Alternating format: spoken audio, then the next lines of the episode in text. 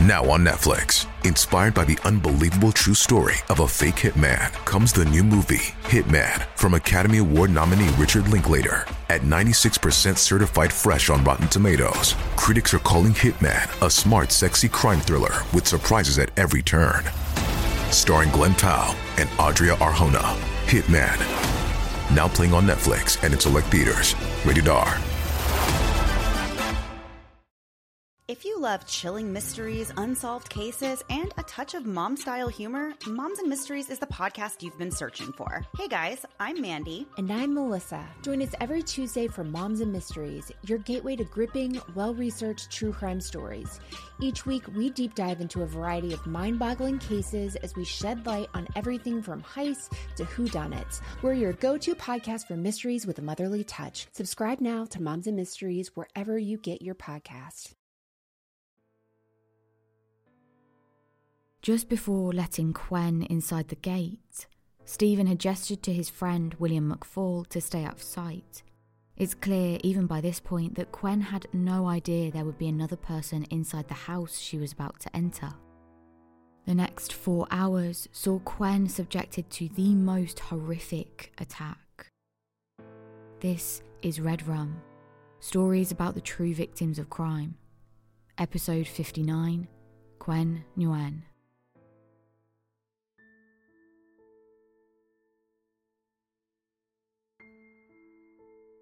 28 year old Quyen Nguyen was born in Binh, northern Vietnam. She was born into a family of an older brother and an older sister, Quinn. She and Quinn were incredibly close, and although the pair spent their childhood and teenage years living in Binh, they both decided to relocate to the UK in 2010. When Quyen was looking for where to study for university, she decided the prospects were better for her if she relocated. It was in 2010 that she started her studies at London School of Economics. The two sisters were inseparable, and it seemed that their lives would time up perfectly, both giving birth to children over the following years. Quyen first had a daughter, and then a year later, a son, and Quinn also had a daughter. The two families had, by this point, relocated up to Newcastle and were living together. Quinn and Quyen opened up a Britta Nails, a nail bar in Gateshead. This was one of many big steps together since they'd both moved to the UK, but this one was perhaps their proudest. The business was run by them for them and would allow them to fully provide for their children. Over time, the business did really well, and it meant that not only were the two families completely self sufficient, but also that Quyen could treat herself to the little things in life that she enjoyed. She liked to take care of herself and would take pride in her appearance. Quyen would use the money that she'd worked so hard for in the week to go out and shop for expensive clothes. She saved up for a beautiful watch and an expensive handbag, two items she'd be forever proud of as showing part of what she'd managed to achieve since moving here. Quyen was also keen on helping others especially given that she had made the challenging move from Vietnam all those years ago, and she knew how hard it could be, especially if you didn't have anyone to help you once you arrived in the UK. Because of that, Quyen volunteered at a centre that helped people who were Vietnamese and had moved to the UK but didn't know English. She helped them to find accommodation and communicate with different services and agencies. She'd help them set up their lives, just as she did. She was passionate about helping others, it was in her nature. She was an incredibly trusting and giving person and would use her spare time to connect with people. Quyen had been volunteering for a few months when she headed into work like any other day. She was used to meeting new people within that role, and on this day, she met 39 year old Stephen Unwin. As part of Stephen's job, he'd been tasked with showing Quyen round a property that day Stephen ran a property maintenance business, so knew many of the neighbours and people local to the area. Stephen and Quyen hit it off right away, and Quyen mentioned to her sister that she really liked him. He was polite and kind and showed her a lot of the local culture that she hadn't yet discovered. Over the following few weeks, he would continue to show her properties as part of his job, and the two continued building a sort of friendship. Quyen's sister and the rest of her family had heard of and knew of Quyen's professional relationship and even friendship to Stephen and thought of him as a perfectly normal person. They knew Quyen liked him and thought highly of him. Stephen thought of himself as a bit of a joker, and sometimes, when he and Quyen were together, he would joke with her about how rich she must be. He commented on how well she took care of herself, and after seeing her expensive watch and that designer handbag she'd have with her most of the time, he asked how rich she really was. Quyen shrugged this off. It didn't bother her, and she was just happy to be making progress in both her personal and professional life. On Monday, the 14th of August 2017, Quyen and Quinn headed into work at Britta Nail Salon just like any other day.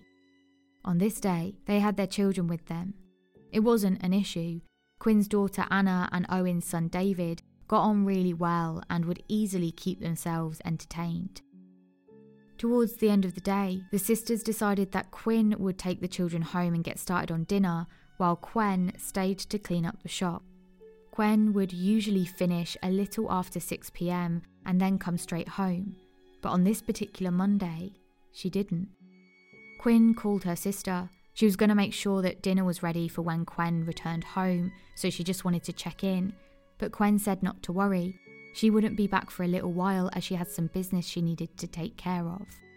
She was heading there now, so she wouldn't be back until later. The rest of the evening was pretty uneventful in the Nguyen household. Quinn finished up dinner for herself, put the children to bed, and headed to bed herself. But when she walked past her sister's bedroom at midnight, she noticed that her door was slightly ajar and Quyen still wasn't home. She assumed Quyen must be out with her friends, so didn't worry at that moment. But in the morning at around 5am, when Quinn walked past Quyen's room again, she saw that she still hadn't returned home. That's when she began to worry. She tried calling Quyen's phone, but there was no answer. She immediately tried calling a number of her friends to check in on her, but no one had seen Quyen.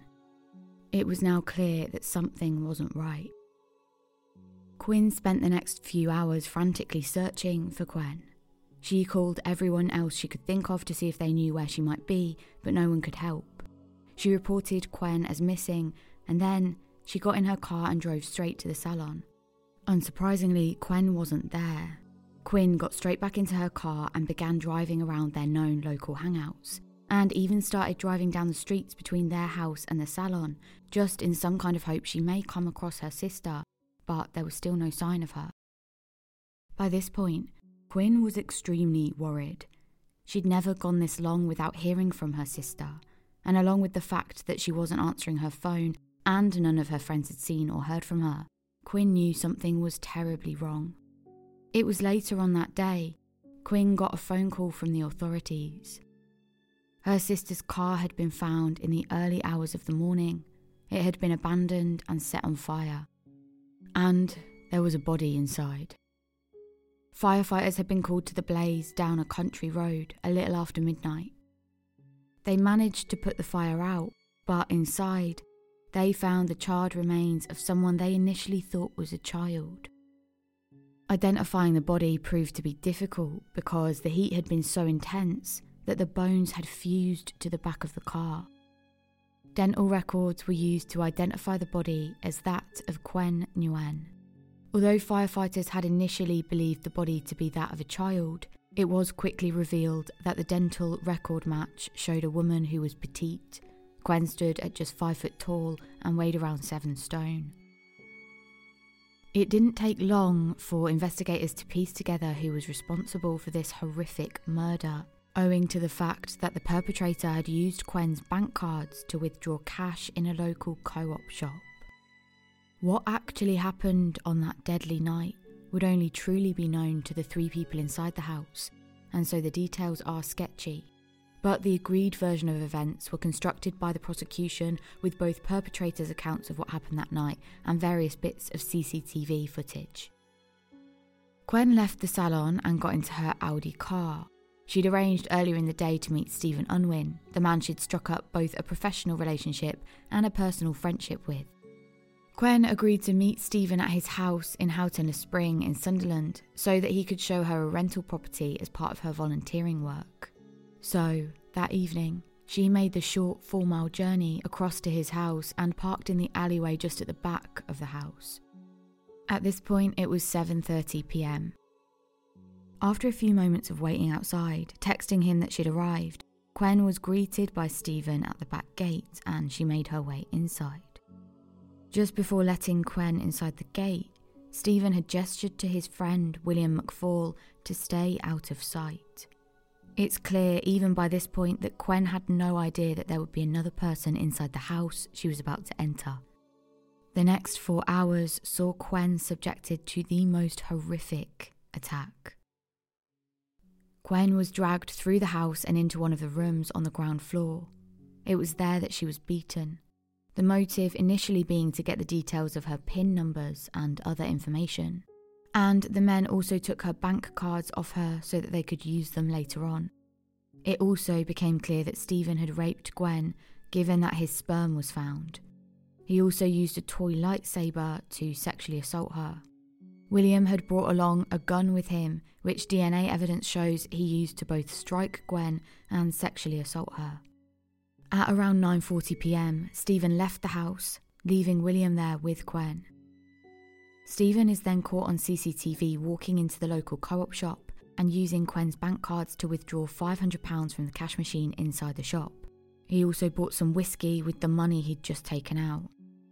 After leaving the co-op, Stephen went back to his house and a little while later, William texted Stephen asking him to come inside from the garage.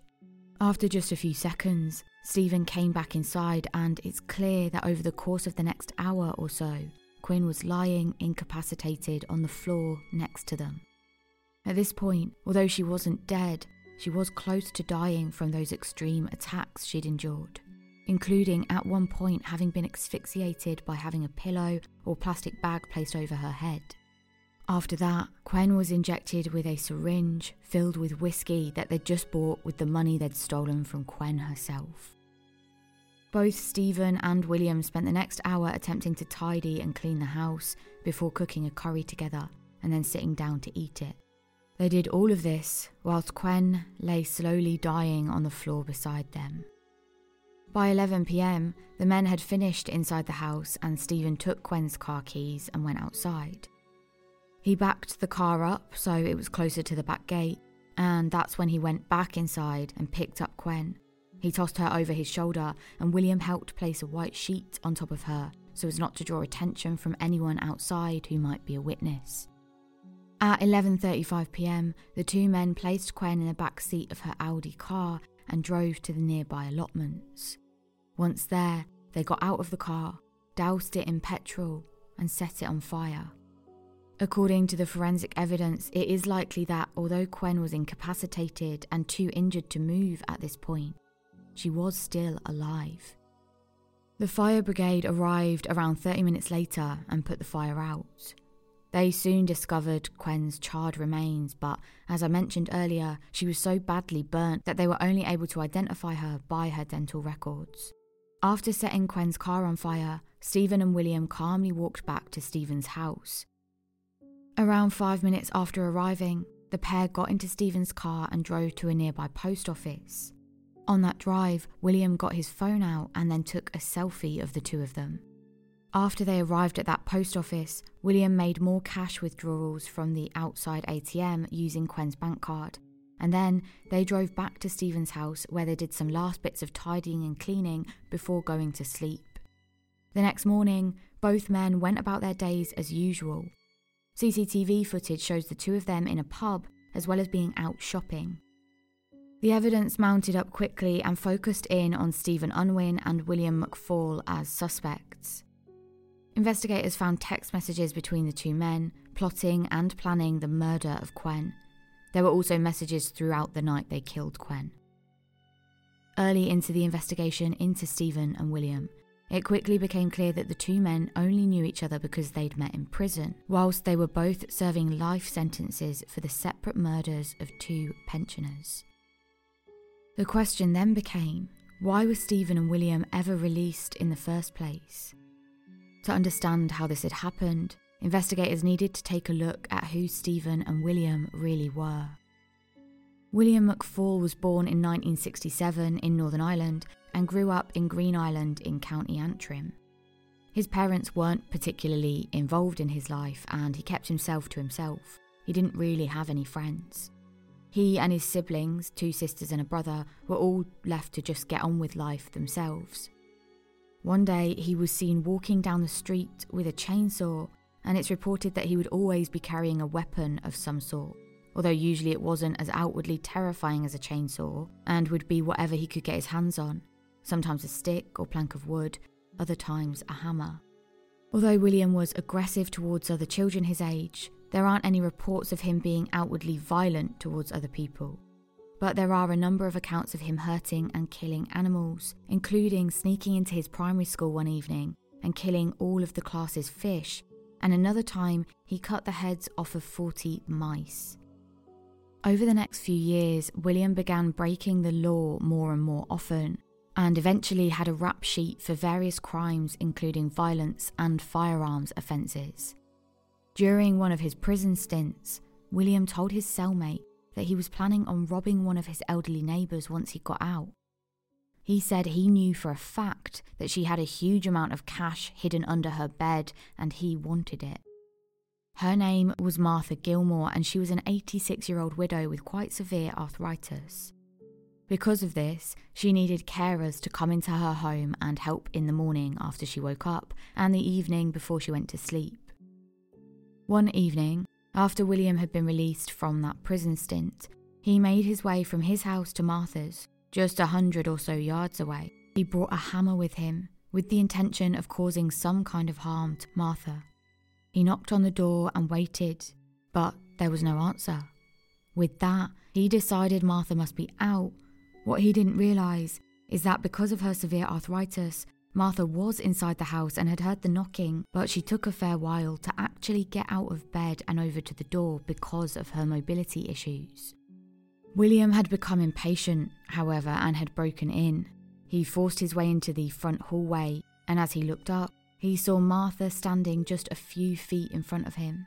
On realizing that Martha had seen him, he used the hammer to strike her on the back of her head three times. This immediately killed her, and he dragged her body further into the house. In doing so, he actually broke her sternum, a bone which is notoriously incredibly strong and must have had some force thrust upon it to break it.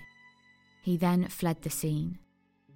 It wasn't long before police zeroed in on William and arrested him for Martha's murder, but he denied any involvement. Forensic evidence, however, clearly placed William at the scene of the crime.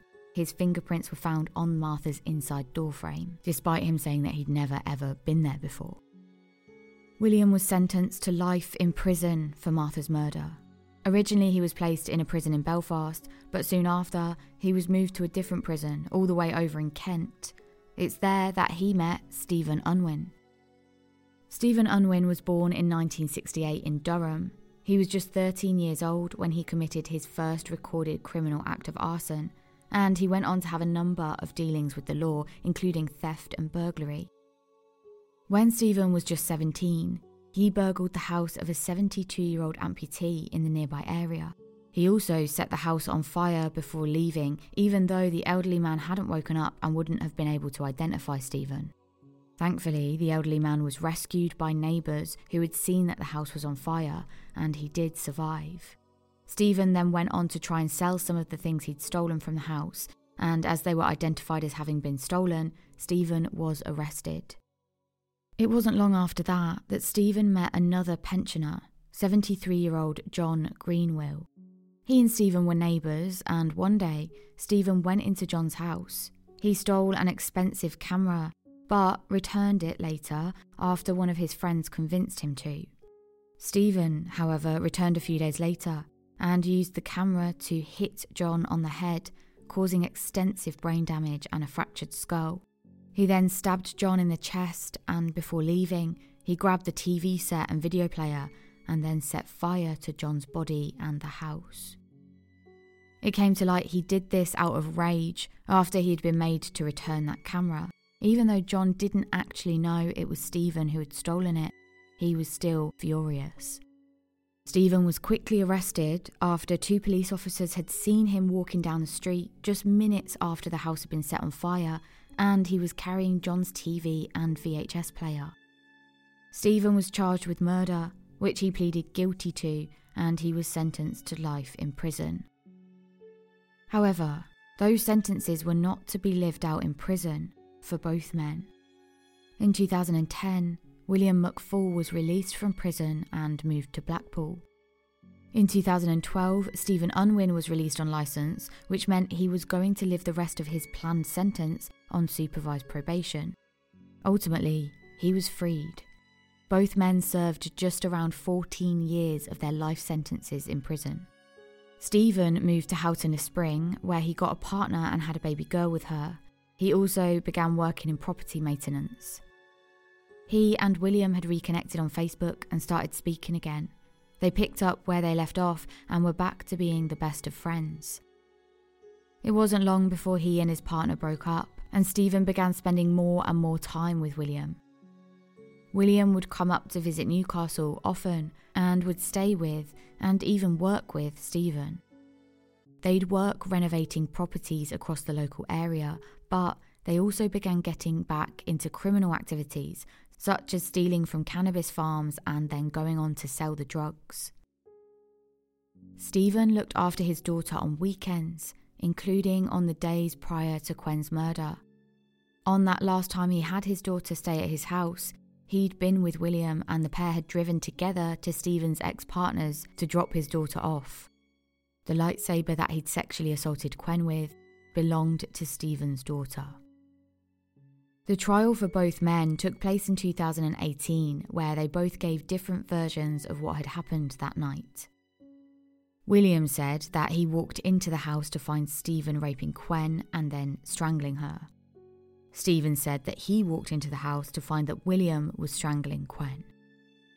Both versions didn't make any sense with the forensic evidence that was presented at trial. During the trial, William made a gesture of cutting his throat. He also shouted at Stephen, apparently feigning anger towards his friend. Stephen was mostly unemotional and blank while sitting in the court, but at one point did shout at William to behave himself. But all of this animosity between the pair was soon shown to be false after a number of letters sent from both men were read to the jury. Stephen wrote, I have put you in the house with me all night, mate, because we were right, neither of us were involved, right. William wrote, Destroy once you have read, bro. We have got one hell of a fight in this case. More than 3,000 texts, photos, and videos taken off my phone, all damning. But I'm smart in law issues and I've spent the last week going through a law book in the library. Obviously, William wasn't that smart in law issues, as he says, given that the guy sent the letter from prison. So obviously, it was not destroyed once William had read it, and was instead used as further evidence against both of the men. In April 2018, both men were given whole life prison sentences with full life terms. This rarely happens in the UK, and they're actually just two of about 60 people to have this full life term imposed. This means they will never be released from prison. Quyen's daughter now lives with her parents in Vietnam, and her son David lives with his father in the UK. Quinn's daughter Anna wrote a letter to David, her cousin, that had a drawing of the two of them holding hands together with the rest of the family. Every time anyone asks David where his mum is, he just points to the photo of her in their house. He's too young to understand that his mum won't ever be around anymore.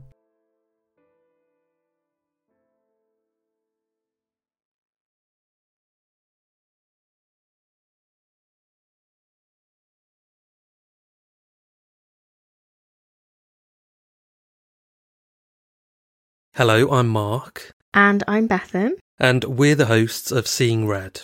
We deliver intriguing, terrifying, and dumbfounding true crime stories each and every week. With a focus on cases from the UK, we do occasionally venture overseas. We've covered everything from the mysterious death of professional footballer Emiliano Sala to the attempted murder of Victoria Cilliers, a woman who fell from the sky and lived to tell the tale. Binge our bulging back catalogue and join us every Wednesday for a new episode of Seeing Red.